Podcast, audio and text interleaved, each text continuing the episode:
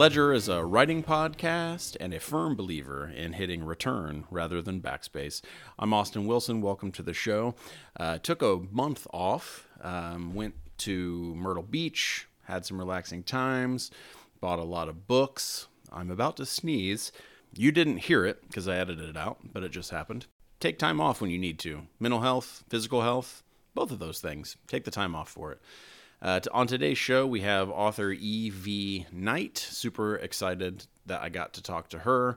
Um, I, just a, a, heads up for, for everyone listening out there there is a brief discussion um, regarding sexual assault uh, towards the end of the episode. Uh, nothing too graphic, but it does come up. So if that's something you'd rather not hear, um, it, it happens pretty close to the end of the episode when we start talking about her newest book, Three Days in the Pink Tower, out now from Creature Publishing. Uh, it is based on a real life experience that Evie Knight had, so just a heads up for everyone listening. Um, she also wrote The Fourth Whore, which is published by Raw Dog Screaming Press. Uh, that book won her the Bram Stoker Award for Superior Achievement in a First Novel. So make sure you check that out as well. Go to E.V. Knight Author. That is the letters E.V and then K N I G H T author.com. Oh gosh, she and I had uh, honestly one of my favorite conversations. It was just it was like I I met her years ago, but we we literally this was the first time we ever got to talk. And we talk about a lot of stuff that's always on my mind, uh, and probably yours too, if you are uh, out there and are a writer. We talk about why we guilt ourselves when we're not writing, and how we feel like we have to write, but we throw roadblocks into our way. And um, we discuss what it's like when she's writing, how her head feels, and if she she hears someone telling the story or, or what it's like when she's doing it. Uh, also, she's spent a lot of time working as a physician uh, in the medical health field, so we talk about that and how it informs her writing um, and also about the idea of quote unquote breaking in to a, a thing that you want to do, like writing, um, and just a, a, general conversation about what it's like to write and, and, and how she does what she does. And uh, like I say in, in the interview, I, I counted it up and I'm pretty sure based on based on her website, between the years 2020 and 2022, she has had nine publications and that's another thing we talk about is is hustling, hustling uh, as a writer, um, and and getting things done. So. This is my chat with EV Knight. Um, make sure you go check out my website, austinrwilson.com. I'm also on Twitter at Austin R. Wilson and Ledger underscore podcast. Uh, I currently have a zine slash short story for sale on Lulu through a place called Mini Komix. That's with a K, K O M I X. It's called A Late Night Encounter. It's part of my Shibboleth stories, um, and it's a, a, tale of alien abduction. Um, but I've also been working on a lot more Shibboleth stuff, and I can now say on the show, since I took a month off, uh, I have a story coming out October 1st in a collection called Nom Nom from Black Hare Publishing. Um, that's available for pre order right now on Amazon. There will be a link in the description of the show, but also all over my Twitter account, so you can definitely go find that. Uh, it's only 99 cents. It's a, a, collection of 100 word stories. My story is just 100 words. It's called True Halloween. Make sure you grab that. Um, and the show is completely free and completed every single time I do it just by me. If you love the show, yes, like it, rate it, review it wherever you can. Um, and if you feel so inclined, swing by my website and uh, shoot a donation my way. You don't have to. The show's going to be free no matter what. Um, but it is just me. Um, as for now, here's EV Knight. Is uh, do you think writing is something that you have to do? Do you feel like you have to? I know people people have talked about that in the past, and I've even talked about it for myself. Would you say that's true for you?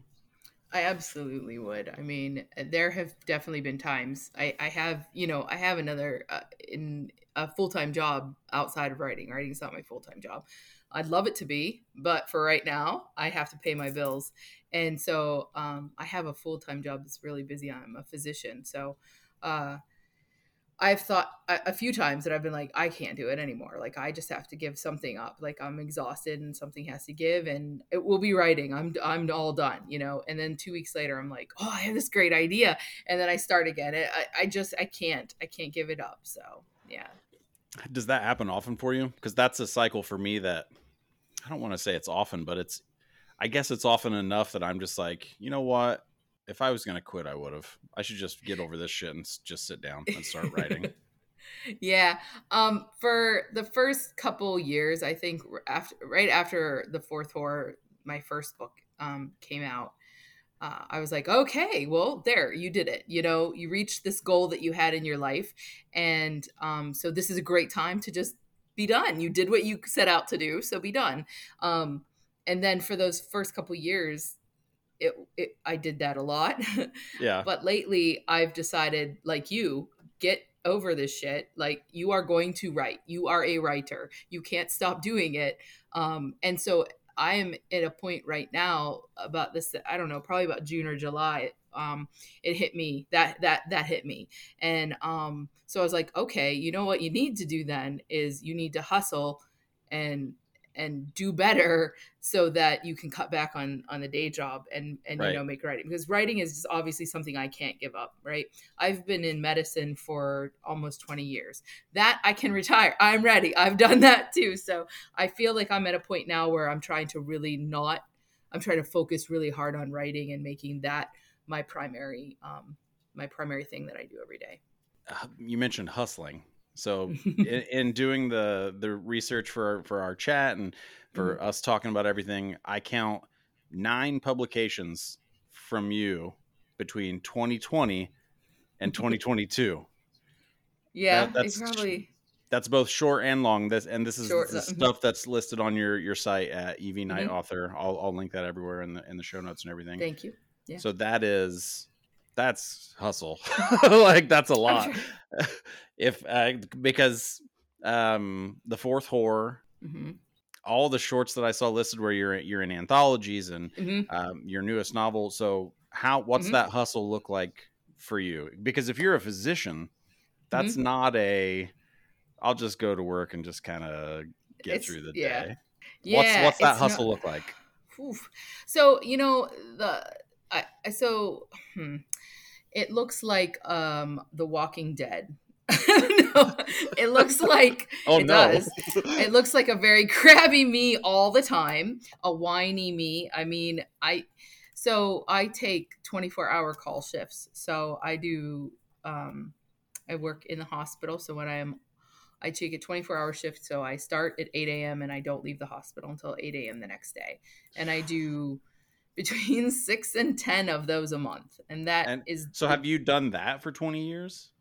No, that was just the last about year and a half I switched. I I used to have my private practice. So I used to be every single like every single day.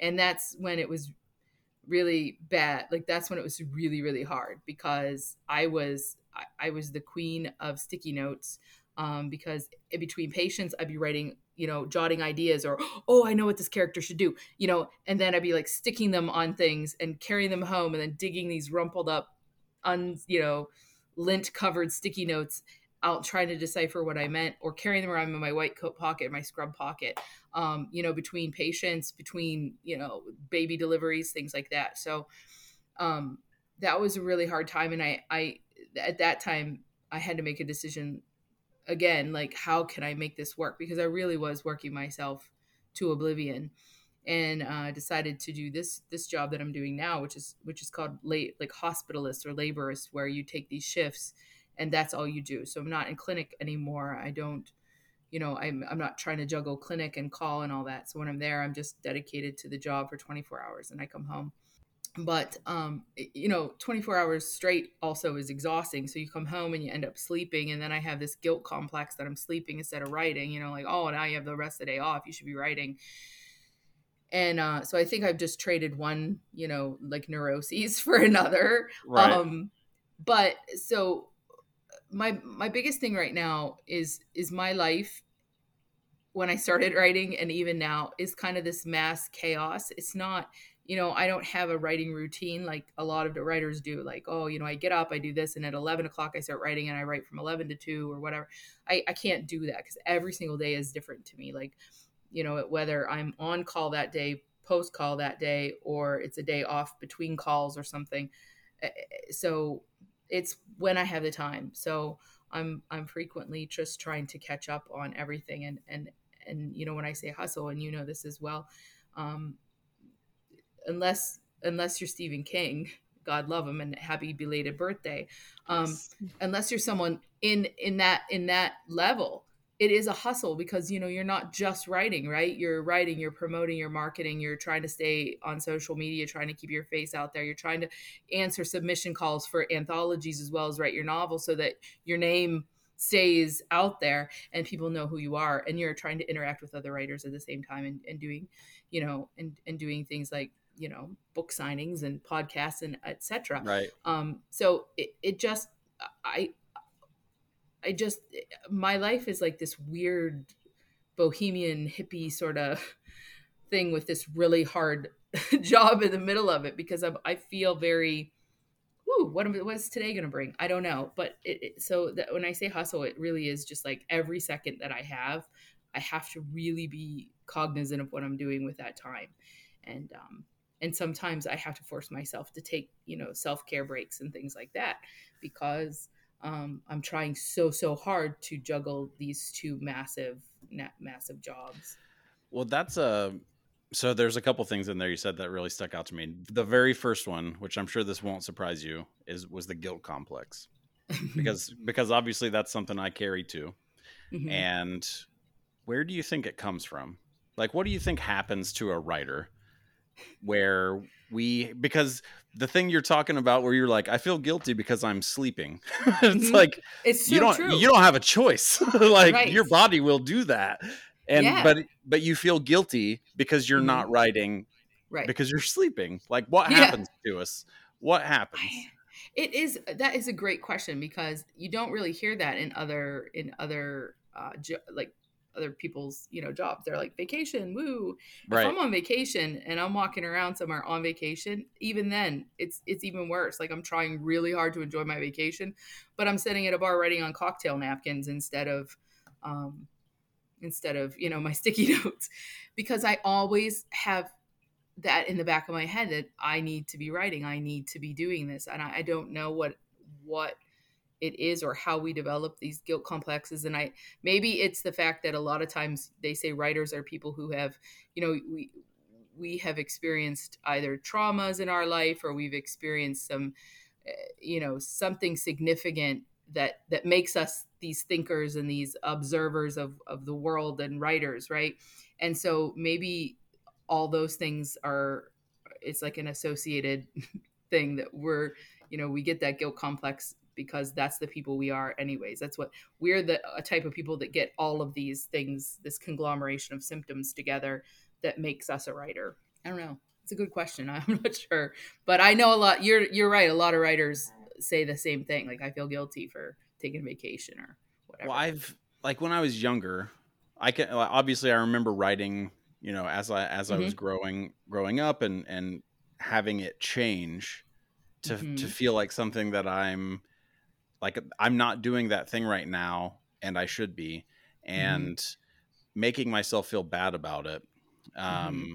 i don't know it's just such a it's such a weird I one of the previous interviews I, I did on the shows with Daniel Krausen, and he talked about how he didn't feel that. How for him it was just like he couldn't wait to get to the page, and that's all he wanted to do, and mm-hmm. that he didn't feel guilt um, because that was kind of just it was always amazing for him and i was like mm. man that is I'm not jealous. where right me too. I i don't know what that feels like and no. I don't know there's a i think there's a a fear in me that i would that i feel like i'm still not doing it right because i feel guilty if i'm not writing. Does that make right. sense? It, it makes absolute sense yeah. And and then maybe maybe it goes along with it because you what you just said about him saying, you know, he's so excited. To, I dread getting to the actual keyboard. Like I yeah. love the note taking. I love all the planning, the the running things through my head as I'm driving in the shower. But as soon as I sit down the keyboard, I'm like, I should probably throw a load of clothes in the wall. You know, right? It's I'm like, uh, okay, I'll do that, and then I'll come back. Oh, you know what? I should shave my legs. It's been a while. You know, it's silly. Like, and and I dread it, but but I love the finished product too. So I don't, I don't Steve- know. It's some strange mental complex that we should study. We should do a research study. we should, and all of that makes me feel normal. So thank you. yeah, me too. So it's like we can start we can start gathering more more subjects, right? Right. And then we'll feel so much better. All of us will feel better, and we can like write a paper on it and put it in a medical journal, like the writer's complex. the the, the weird mind of the writer, the guilt. Well, I wonder if if it, it's because when you get to the keyboard, failure, which Mhm. that's the the way that my head thinks. Instead of saying Yep. success, failure is Yep. closer than it is when Mhm. I'm taking notes. Because if I'm taking notes, I'm not there yet. right. You're right. Is that is that? Do you think that s- describes what you maybe feel if you like I- when you get to the keyboard? yeah i think you know you're probably right like the planning of it in your head and the and the note taking and all that right that's fun because any art and i think any artist would tell you this like my daughter's a sculptor and and she'll say this too like you know all my sketches all my planning is this is amazing. It looks so good in my head right? And you're like this is a bestseller man. Like i'm telling you this idea no one else has ever done anything like it. And then you sit down and you're like i i'm an idiot. Like this is going to come out so bad. And um so i think you're right you know like that's the fun part because it makes you feel really good about yourself and then this the the the actual terror of putting words on a page and and it never living up to this what you've built in your head but Yeah, finding out if you if you are capable of the thing, like mhm, you can because in a half a second I can imagine what a book I'm going to write will feel like. right Um but the process of getting there is way Mhm. different than Yeah, that imaginary situation. Yes. So Yes. if you're writing um Mhm. either a short work, long work and doesn't matter, first person, 3rd Mhm. person, Mhm. second person, whatever.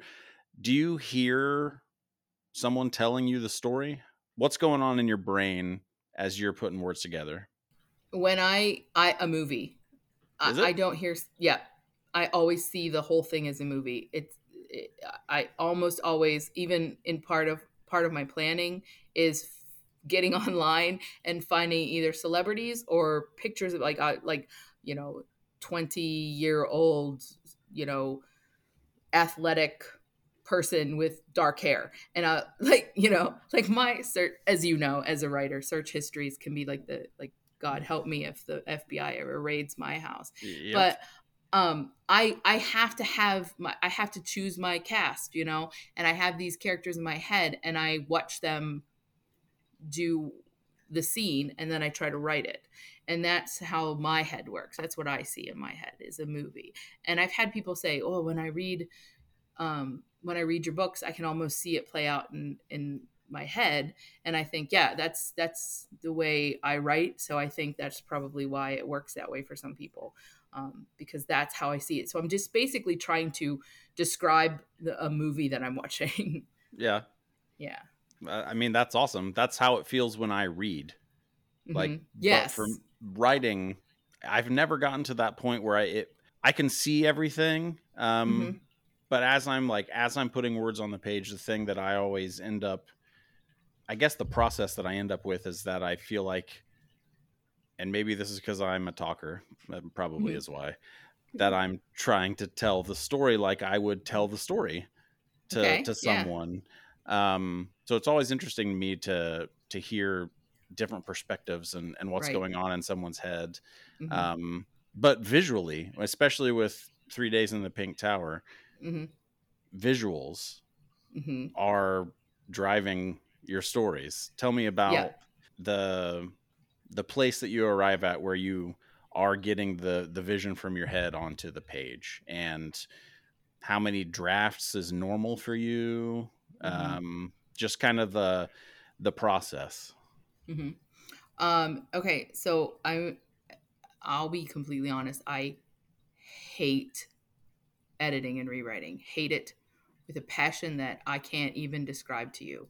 So draft wise, usually only two because and it takes me a long time when I sit, and that's probably part of why I hate writing so much too. I'm not one of those people that's like, you know, that whole it's just shoveling sand in the sandbox and you can build the no, no, no, no, no. I can't do it that way. Like I will write and erase a sentence like 12 times because once it's on there and I've moved on, I don't ever want to see it again. right. I hate, hate, hate rewrites. And so I would much rather write maybe more and have somebody take this out. Okay, I'll take that out, but I don't want to go rewrite anything. So when a sentence goes down, it needs to be as perfect as I can get it. Um, and and so yeah, I hate I hate drafts and rewriting. So my I my appreciate you saying that. slow. Well, because not a lot of people don't. I mean, I haven't heard at least a lot of people be honest and be like, Yeah. "No, no, listen, that sucks." Yeah, And- it does. I hate it. It- it's hard. I mean, I I love. There's aspects of editing that I love. Those the Uh-huh. a rewrite though, Mhm. um, from the beginning like Mhm. till the end. There's a there's a part in there every single Mhm. time where I'm Yeah. like, nah, you know what? This is unsalvageable. Yeah. Yeah. I I yeah, it's it's slow going for me because I don't know why. And and even little things like grammar stuff, it is the it's the bane of my you know, you get an editor sends you back your stuff and says, you know, just fix these just fix these commas and I'm like, Ugh. Sometimes I'll be like to my husband, "Will you do this while I'm at work? Will you just go through?" Fine. so I don't want to look at it. Like it's really weird. Once I'm done, it's gone. Like the movie's over. It's out of my head, and I need. I want to move on. And I don't want to look at it again, and um, it's really hard. Like it's it's so dumb. I don't know why. It's like my creation, but I think it's because I spend so much time while I'm building the story, like tweaking each word. I just don't want to go back to it. yeah. I'll, I'll, you know, I'd be happy to read my story for pleasure or to remind myself if I'm going to do a podcast or something, but I don't want to rewrite it. I don't want to go back there. So, um, that's the, yeah, I don't, so that's my process. so if you finish then if you if you have Mhm. something written and, and you're done um Mhm. and you do end up reading it um do you still encounter things where you're like oh shit i wish i wouldn't have said that yes. yeah okay Every time. Yeah, every time. And then I hate myself. I'm really mad at myself for it. And I'm like, you know what? Quit being lazy. Next time for real. Like I, I tell myself, next time, honest to God, for real, I'm gonna like really put the effort in. And then I get it done and I was like, no, I'm not. I'm like I probably maybe I could be better. Maybe I wouldn't have to hustle so hard if I put that effort into it. But I, I don't know what's wrong with me. I'm I have a Well, problem. and you're from my and you are now telling everyone. from my So, perspective shouldn't be so honest in this. no that all of that stuff that's all sounds very similar to th- to ways that i felt where i'm just like God, Right. you know what next time austin you're Yes. not gonna do this right? And you do it. Yeah. yep I, next I time. do this all my next time. Next time I'm gonna have a schedule. Next time I'm gonna, you know, have a word count per day. Next time, no, I, it never happens. It never happens. It's like What- It's like New Year's resolutions. Right. Well, I've talked to other creatives and friends and family about, you know, the things that I struggle with. And eventually I arrive at the place, where, like we talked about earlier, where it's just like, Mhm. just shut up, man. Just sit down Yeah, and just- do it. Right. And I mean, that's honestly where what happens. I mean, otherwise we wouldn't put anything out, right? So Right. there is at least that that good part of us that tells us to shut up and sit our butts in the chair and do it. But Yeah. It's just so weird to think about the things that we have to, at least for me, and what it sounds like you too, the Mhm. things that we have to like make ourselves almost like obstacles that we're creating for ourselves. Yeah. In in something that we just literally said at the beginning of this podcast, I have to do it. We have to do it. I can't quit. I Right. have to do it, but I hate every part of it. Like, what the hell? right. You know, but or the yeah just w- there is something wrong with writers i think Yeah, you you nailed it um another thing I, so i'm reading a book right now it's Mhm. um it's kurt vonnegut and suzanne mcconnell it's literally just about writing and Mhm. she talks about uh, having big ears and big eyes which is a thing Mhm. that jazz musicians say about Yeah. learning from everything Mm-hmm. around you and i'm sure you've probably talked about this before but it's i'm so interested in the concept of stories that you hear being a physician and Mhm. the life that you encounter um before we recorded, I, I, told you I worked at a vet for a couple of years, and mm-hmm. the, yeah. the, the, stuff that I oh, saw yeah. at the vet, right. holy crap! Yep. So, talk to me about having big eyes and big ears while you are a physician for the, as long oh. as you have been. Yeah, yeah. I mean, you're right. I, I, you, you have the privilege as just like a vet. You have the privilege of of looking inside a lot of different families, a lot of different you know relationship dynamics, and um, and the stuff that you hear. I think probably beyond like medicine, medicine, healthcare, whether human or or animal. Outside of that, maybe bartenders are the other ones that that get this stuff that people just like open up and will tell you everything. And yep.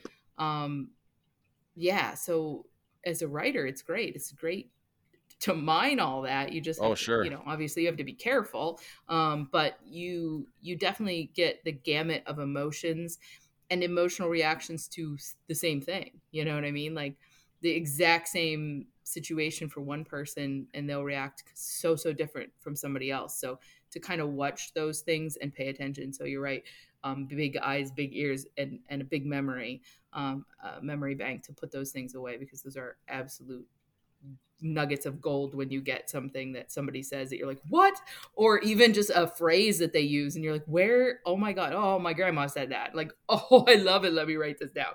So um yeah i it, it's that's one of the best parts about um, being both a, a physician and a writer is that you really really get the emotion part of it. You can learn so much about writing emotions and and things like that by just observing and listening have you ever encountered anything?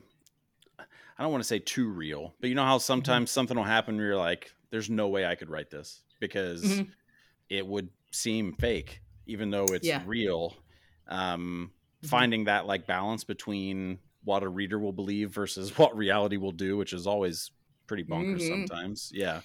Yeah, definitely. But there are some times where I just, you know, I think that's the the one nice thing about being a horror writer is sometimes you can go for broke and put those things in, right. um, which maybe you can't pull off in a romance novel. Um, it might not seem realistic, but in horror, you can sometimes get away with putting those things in. But yeah, I definitely have stories tucked away that of things I've experienced or observed that there's just no way. like no one would ever believe this happened, you know. There's just no way. I don't even I can't explain what just happened. So Right. Um but absolutely absolutely. But you can use it and tweak it and make it a little more realistic, and then tell That's the story. Right. So, yep. That's right. Um, yep. So you won the uh, the Stoker Award um, mm. for the Fourth Whore for uh, yep. fan- fantastic first first novel, best new novel. yeah. I forget the, yeah. the official title. Yeah, I think it's best um, debut novel. Best debut novel. That's right. Um, mm-hmm. mm-hmm.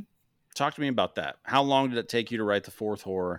And I'm always interested what it feels like to to win an award like that, which as you're standing there or when you receive the award, mm-hmm. whether it's you know uh, digitally yeah. or, or, what it is. COVID yeah. screwed mine up. Yep. Yeah. Um, what, what talk me through that that almost like time travel process of sta- of having the award and being like, holy shit, knowing what it was like for you to write the book.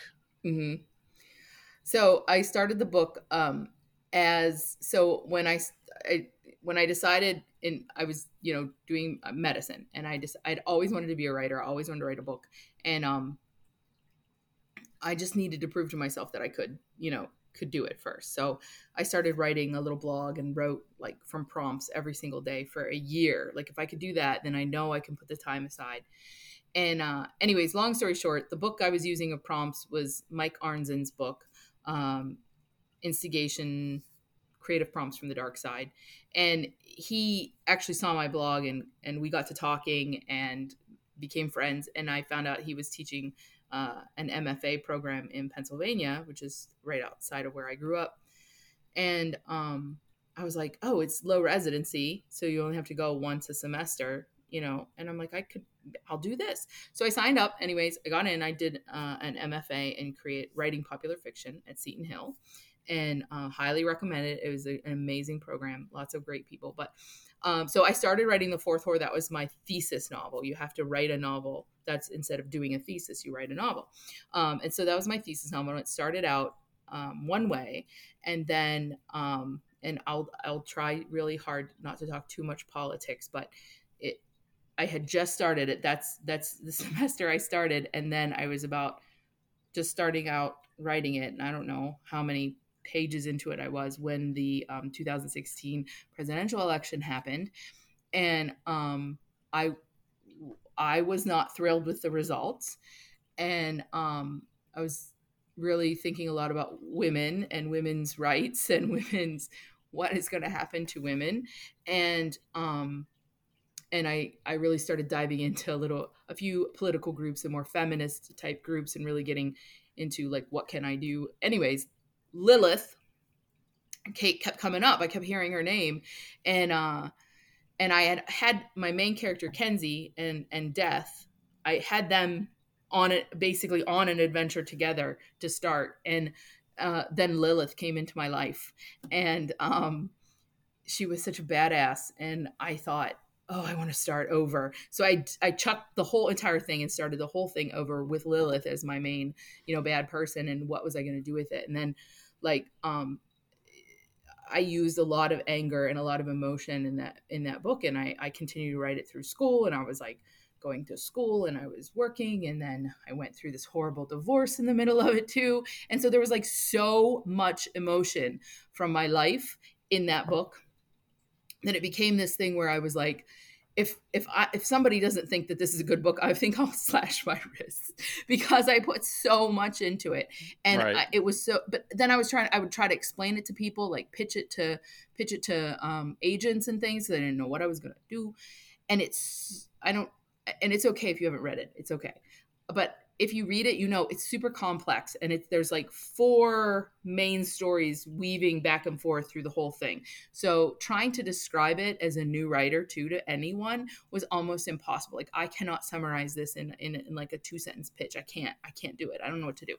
Um so uh Arn, Dr. Arnzen, Mike Arnzen, um, was like, you should you should join the HWA. You need to start going. You need to start meeting people and talking to them about the book, and that will help you. And so I did that, and um, I went to the very first my very first Stoker Awards, and I saw that haunted house award, and I was like, oh, I want that. like I want that award so bad. I want that haunted house. Um, so then it became almost like a I don't know, like I worked really, really hard on making the Fourth Whore as as as unique and as complex, but also as as uplifting and and beautiful as I could make it. And um, had my eye on that as the prize. Like I, of course, you want it published, but I, I really wanted that one up for a Stoker. Like I really wanted it to go up for a Stoker. And then Raw Dog Screaming Press took a chance on me, and you know we had sat down in the very beginning when they said they would publish and said listen we don't know you know we have no idea how this book is gonna you know it's controversial. There's definitely some you know people are gonna probably either love it or hate it. We have no idea. So you need to be prepared. It's your first book. You might get a lot of hate from it. We just don't know but we're taking a chance we'll take the chance. And then right. they did and then it shows up on the on the prelim ballot and i'm like oh my god. And then of course i tell myself well that's because i was I made friends and people liked me, and so they're nice and they're being nice. And then and then it made it onto the final ballot, and I was like, oh well.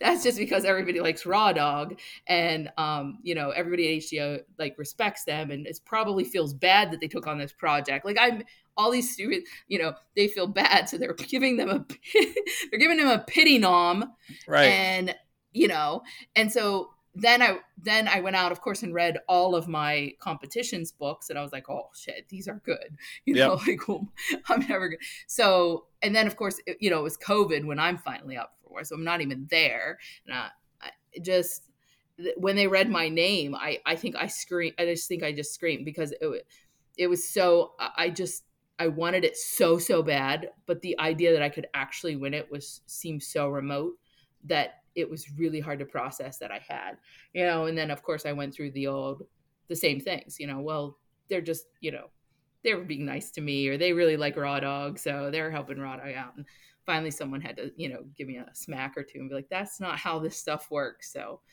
um, but yeah, I mean, I'm I'm super proud of it, and I love it, and I can't even believe it. And I feel like it's one thing that I wanted to do and it's one you know one thing that i want to do. It's like that bucket list thing right? Somebody wants yeah. to run a marathon and they you know they work so so hard for years and they run the marathon and they do better than they ever expected. That's that's that's what the Fourth Whore is for me. So it will always be my you know like my my heart my heart book. Well that's an amazing story. Um there's a lot in there. There is so well, much I, I know i could talk about that alone for hours.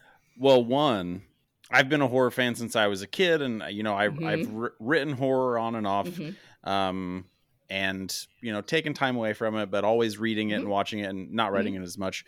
I started getting way way back into writing horror, um, eh, maybe in the last like two to three years. Probably mm-hmm. not a shock for for right, everyone right. who knows the world. Right. Um, and and the horror community mm-hmm. has been amazing. Um, exactly when you mentioned Arnzen, uh, Michael Arnzen, mm-hmm. uh, reading mm-hmm. your your your blog and being like, mm-hmm. you need to join the HWA. Like I went, I went to two conventions, digital online conventions, mm-hmm. and m- just in those two conventions alone, which literally was I just went to from a room from my house, mm-hmm. I, I, met somewhere between like twenty and thirty people mm-hmm. that I still talk to, and like Ex- it was all horror and. Yep it's crazy how that community supports itself and, and each mm-hmm. other and I, I love hearing that stuff so that was oh, one of absolutely. the things that jumped out at me i love the h i love i love going to that convention i love the hwa i love the people that i've met everyone there is is so kind and so supportive like there's not competition at all like even even at the Stokers, everybody's just cheering for everyone else, and you're just like so happy, like, oh, you're my nomination buddy, you know. It, it, everyone is just the cool. It's just the coolest. It's the coolest family, and everyone is so amazing. Yeah. And I do again. It goes back to the what's wrong with writers because I've done that same thing where it's like, well, they're publishing my story because they were just like, oh, we. Like, no, th- like because I bought him, a, I bought him a beer that one time right. when we had drinks Right. Yeah. They, they are not like, you know what I want to do? I want to spend a ton of money to publish this. To, right. Like, no, it's it's because it they is. like the story. I know. My husband had to keep saying that to me. He's like, "Hunt, it's a business. I mean, right. you know that whole it's not personal, it's business. It's it works both ways. You know, if they're doing something nice for you, it's also not personal. It's business. It's not because they like you or think you're a nice person. It's they're they're trying to make money. So if they bought yeah, your right. story, there's a reason. You know, he has to talk me down all the time because yeah, I need to remember that, but it's v- like very literally, it is not mm-hmm. because they're just like, what a nice person. yeah, right, right. Which is a whole different kind of ego, right? That you think I am such a nice, I am such a good person. I'm, I'm so, so funny nice. and charming that they buy my shit that's so bad because I'm such a great. Like I'm I can live with that ego, right? But I can't yeah. live with the ego that maybe my stuff is just okay. It's really actually pretty good and they're buying it because it's good. Like I, I can't live with that ego. I really hope I I want to be able to hang on to this because that seriously could change things for me. If just to be right? like, "Oh yeah, he's such a nice guy. Let's publish his trash." it's like no. Right? Right? But that, yeah, if you look at it that way, then what do you think of yourself? Like, you think you're such a great guy. I am so funny and charming, and I bought him a beer, and so he'll never forget me, and he's always going to do these things for me. Like, how stupid. But yep. I can live with that. Yep. Man, we are just the weirdest creatures on the face of the planet.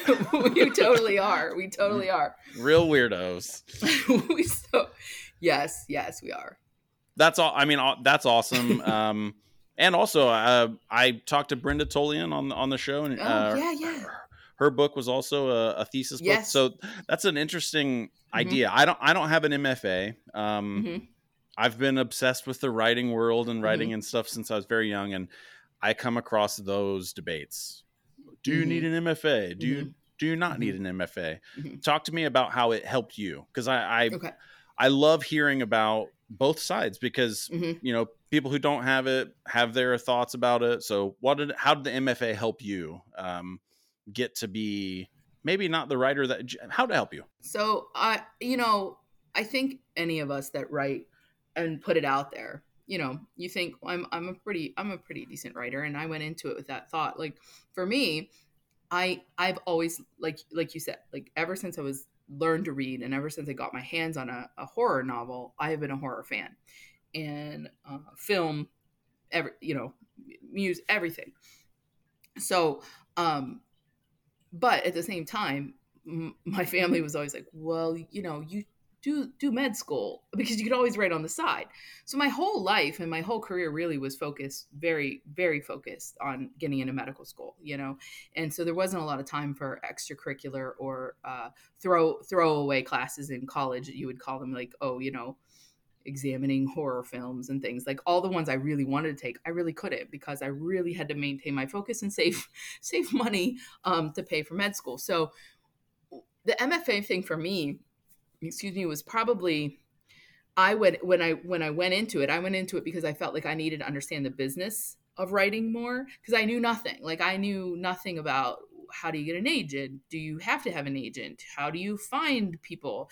And when I I'm on even now, like when I'm on like Facebook, you know, writers groups or things like that, just just any writers groups, you know, sometimes people who've never been published before. I'm in a couple groups of that, just people writing and trying to support each other and you'll see that like well how do i even find where to find an agent and how do i find and so for me i went into it with that. I thought i would learn the business of writing which i did but also like like also discovered a lot about my own my weak my weaknesses you know because you were in critique groups and suddenly people are critiquing your work and i've never you know you grow up in high school. If you're if you have a, a talent in writing, right? Your teacher's always like, "Wow, you, that was amazing. You you're so good." And you you pat yourself, you're like, "I'm a I'm a good writer, and I'm going to be a writer," and that's great. But like to have to actually develop, like learn about getting a critique group, and then you realize, "Oh wow, that was super important for me to have critique groups and learn what I'm doing wrong and what." Even if I don't agree, they were my readers and that might be what my readers are thinking so i need to really examine what what i just did here and then also the just the making connections you know? Um, a lot of mfas have their their you know their days where they invite alumni back or they invite publishers to come in.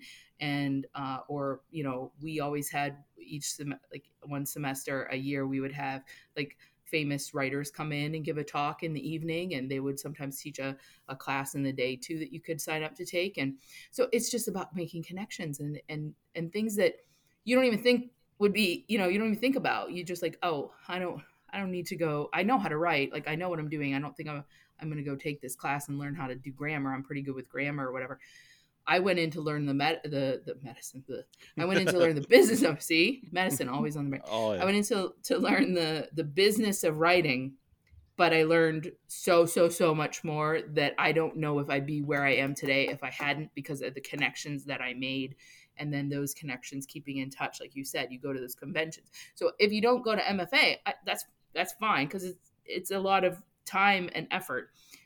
Conventions conferences it, those are so so important. Like if you are trying to write and you're trying to get published whether you're going an independent route whether you're going the traditional or the the indie route i think making those connections and actually sitting down and talking to other writers you're going to learn so so so much. And then knowing them and being friends with them on facebook and watching them what they do that's where that's where you now have opened the door and got through the door into the writing world. So however you do it, MFA or you know just going to a bunch of conventions anytime you can. I, I think you have to get into the middle of it. You have to jump in. You can't just be an outsider at home writing and like I know how to write. I'm gonna just write and then I'll just put my stuff out there.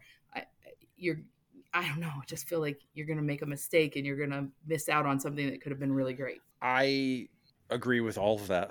I mean, every every business has a social mm-hmm. aspect to it. All of them. Mm-hmm um, unless it's literally like a single person in a, in one room. But I. I still think no matter what you're doing, there comes a point where other people are going to help you, whether they're readers yes. or agents or editors mm-hmm. or publishers. Mm-hmm. You cannot do it by yourself. Mm-hmm. Yeah. Um, the social aspect, a lot of, I even when I was younger would sort of turn my nose up at that idea about making connections yeah. and um, well, why should I have to do that? And mm-hmm. it's weird to even think of it as like having to. It's just such a rich, like mm-hmm. rewarding part of the of the thing. It is, and I I think it, it's just another aspect of our our complex right? We're all we all tend to be a little introverted. So the Yeah. idea of why do i have to make connections? Why do i Right. have to do that? And i agree. And for me it was super hard walking in there. So i here i am coming in like a completely non-traditional student right? Like i am old and all these kids are young right out of school doing their mfas you know? And i'm like i know nothing. Like they had there was so much i learned from them because i knew nothing Yeah. about that business. So you know but that's it's great too because then you can trade, right? You can be like, hey, ask me anything about blood loss, ask me anything about, Oh, you know, yeah. injuries, uh, and I will call you up and ask you to introduce me to this friend because young people have no qualms about just walking up to anyone and just being like, hey, blah, blah, blah.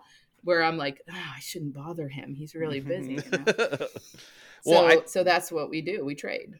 that it, yeah well the thing you said you have there's you have to find a way into the thing and Mhm. i think people get hung up sometimes on the idea of like breaking in and it's really Mhm. not about breaking in as much as it's just like welcoming ev- Mhm. welcoming everyone around you and then right. making sure that you are in the thing like i've said it on the show before and uh, somebody uh, a comic book writer one time I, I was younger and i was like hey how do i how do i break into comics Mhm. um and he was like just start making comics dude yeah. And start talking to other people who make comics and Right. it, it just organically happens. just So start you're right.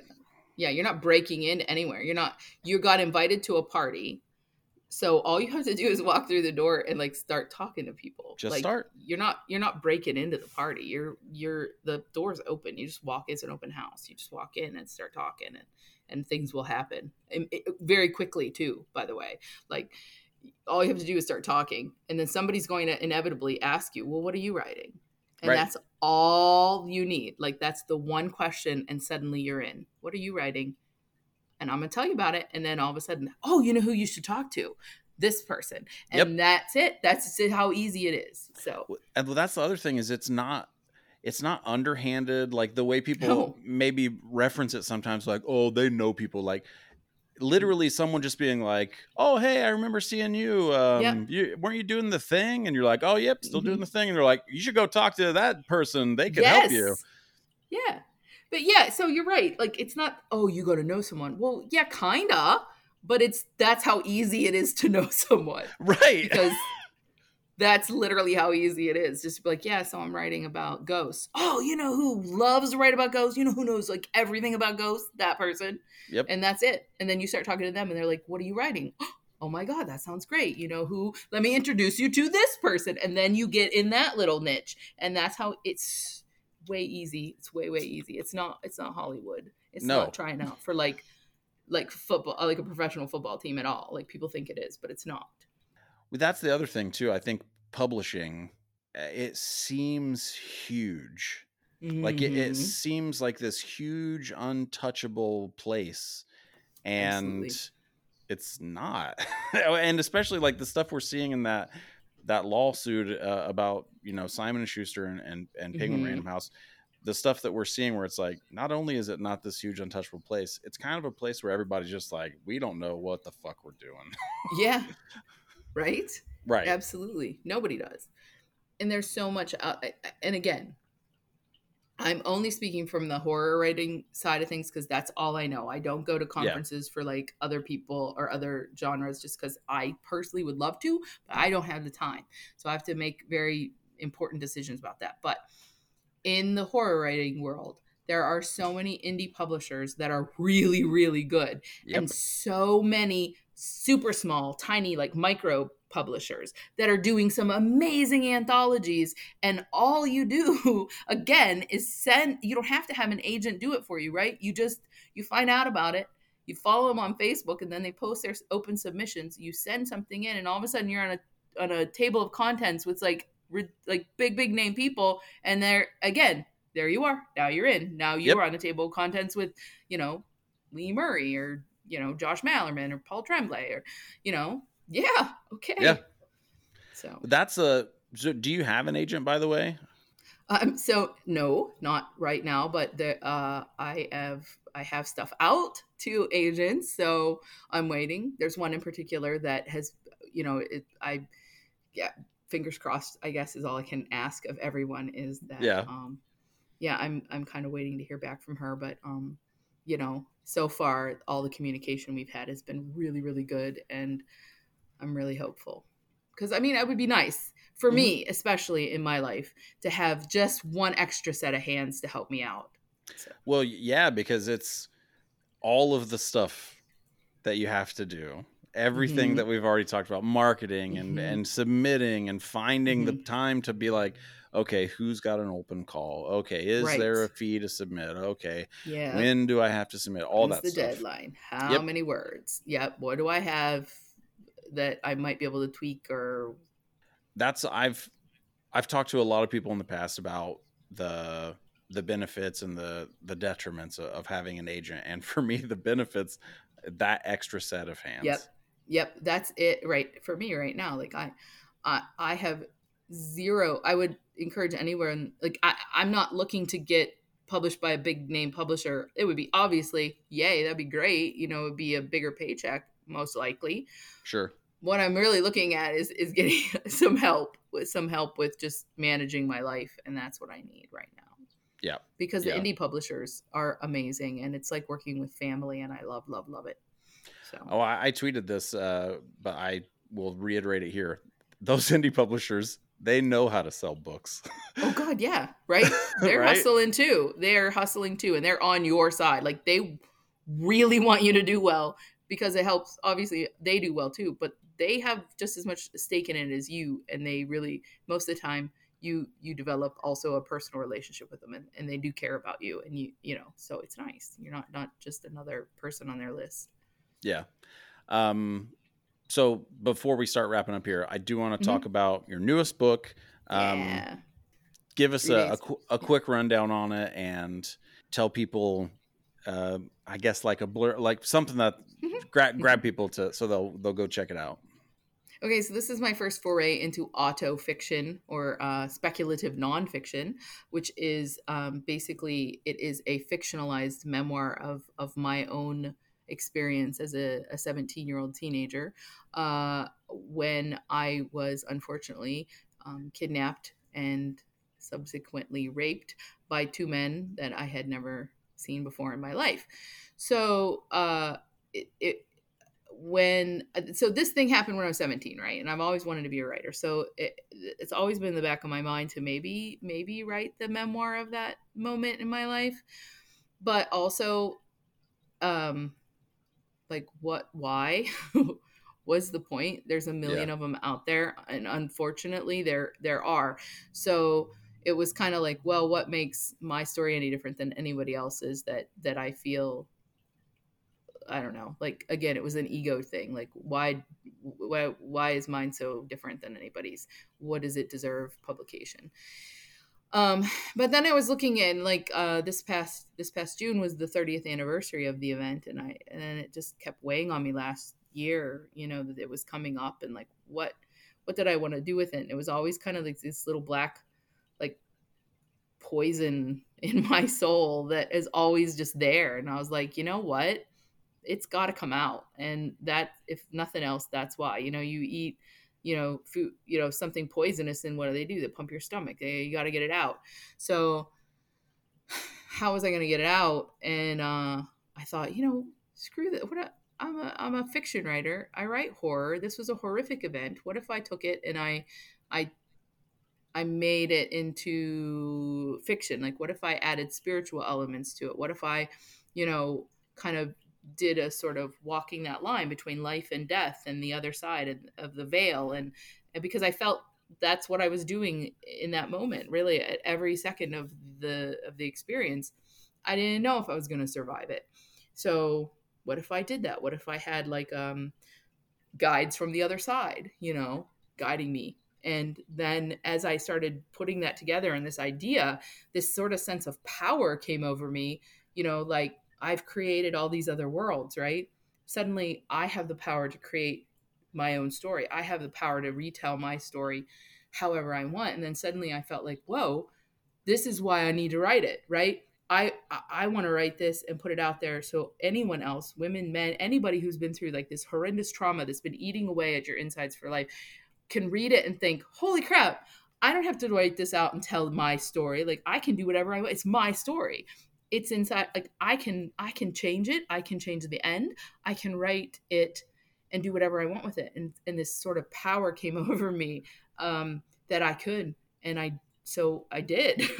and um and I used I, you know was trying to look for what what sort of mythical aspect did I want and I uh, had been looking at a tarot at the time anyways and I'd been reading a book by Sasha Graham who is the tarot goddess diva herself. So if if you're looking for books on the tarot I highly suggest Sasha Graham. But she had a quote and it's in the beginning of my book and it's about how reading tarot is storytelling. It's storytelling um, for whatever that moment is. So every and, and her points in her books often are, you know, every time you do a spread, that the card in that spread, the same card could mean something different based on the situation you're in then. And I thought, wouldn't it be cool if we kind of had a spread that started out very doom and gloom, but that spread, each of those individual individual cards became almost like the breadcrumbs that walked her through the forest.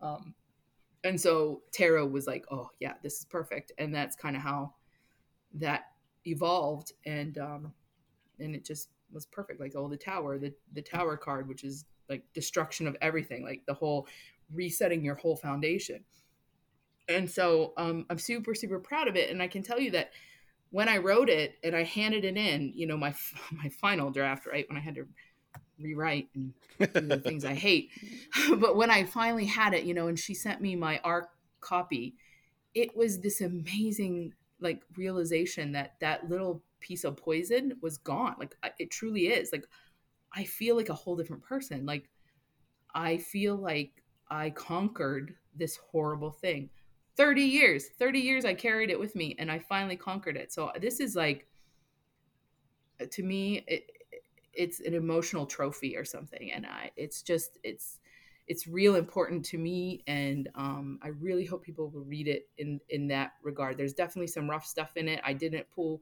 you know i didn't pull any punches. I i left in a lot of the hard stuff but i i wanted it there because i wanted it to sort of show you know whatever horrible horrible thing you're carrying with you it's still yours and you can do what you want with it and you um, still have the power over it that's right um I, I will one the cover uh, is very striking, uh, super super memorable. It's called Three Days in the Pink Tower. Um, I've read the first three chapters, and I th- I think first three chapters, and I knew that I personally wasn't ready mm-hmm. for where I knew the book was going to take me. So I'm mm-hmm. gonna I had to put it aside, um, mm-hmm. but not because it, I I. No, I I know that it's going to be uh, a journey that I need to give energy and energy mm-hmm. to and mm-hmm. that's just for anyone listening it's very yeah, well written agree um, thank you i'm insanely happy that it's out there um, and that it had that effect on you that's um, mm-hmm. That's something that, that i love to hear and that i mean yeah. briefly before we finish up mm-hmm. earlier you mentioned politics and I think it's impossible to not have that stuff affect our writing and mm-hmm. especially not even just like capital P politics, but like the politics of who owns your body and the yes. the choices that you can make for yourself. Mm-hmm. And I think there's a lot of really great fiction. Well, I think horror has kind of always uh, had yeah, an aspect think, of that. I think so too. Horror has always been a way to to put those thoughts out there and, and question, you know, put, like put that ethical question to the reader. I think the horror does that really well. Sorry, I interrupted you, but no, no, I 100% I uh, agree, and I think it's it's great to see it uh, informing stories like it has with yours, and mm-hmm. really, it just I I'm glad to to hear that you had the had the experience mm-hmm. you did writing the Thanks. book and got to mm-hmm. feel that yeah. leave. Yeah, it was it really is great. And I I totally get what you said. I've had a lot of people say that like I wanted to read it the whole way through, but I had to stop. You know, I had to take breaths. I knew what was coming, and and that's okay too because yeah, it is a lot. It is a lot emotionally, I think, and especially knowing it's auto fiction, like you realize that there is a lot of truth in there, and I, I think anyone with any semblance of a heart, I hope, would would feel that way like oof this really happened and, and it did most of most of that did happen yeah. but um yeah i mean but you're right right now in horror there are some amazing things happening like anthologies that are dedicated to this stuff and and body politics and and um you know the the transgender world like is being celebrated and and and uh like all of these things. Dis- like there's a disability anthology coming out now i think i, I wish i could remember the, the name of it but it's amazing to me how the the horror community sort of takes we wrap our arms around these things and and use use that to tell this amazing story and, and to make i don't know. I, I just i love that it's happening a lot right now and i just i love to see it I do too. Everyone's welcome. Yeah. It's a it's a welcoming yeah, place. That it's, is absolutely true. It's for everyone. It's, um, yeah, and it's celebrated that way. Well, this is I could talk to you for a long time. Uh, this right? was very easy. Um, so fast to chat. Um, Three Days in the Pink Tower is out from Creature Publishing. Um, the Fourth Whore from Raw Dog Screaming Press. All of your stuff. Go to evknightauthor.com to to find a full list. Uh, you can find your social media, everything there. Yeah. Um, thank you so much for coming on. This was yeah. Amazing. Thanks for having me. It was really fun. Thank you. And thank you for listening. As always, um, check out evknightauthor.com. Go grab some books from EV Knight. I very much appreciate her coming by to chat. It was an awesome chat. Um, swing by my website, austinrwilson.com like, subscribe, do all that fun stuff to the podcast wherever you listen to it, uh, and watch out for the next interview, which I am currently in the middle of scheduling. So, got another one coming uh, as soon as I can get it recorded and posted. Uh, I love doing the show, and I love that you are listening, whoever you are. Have a good day.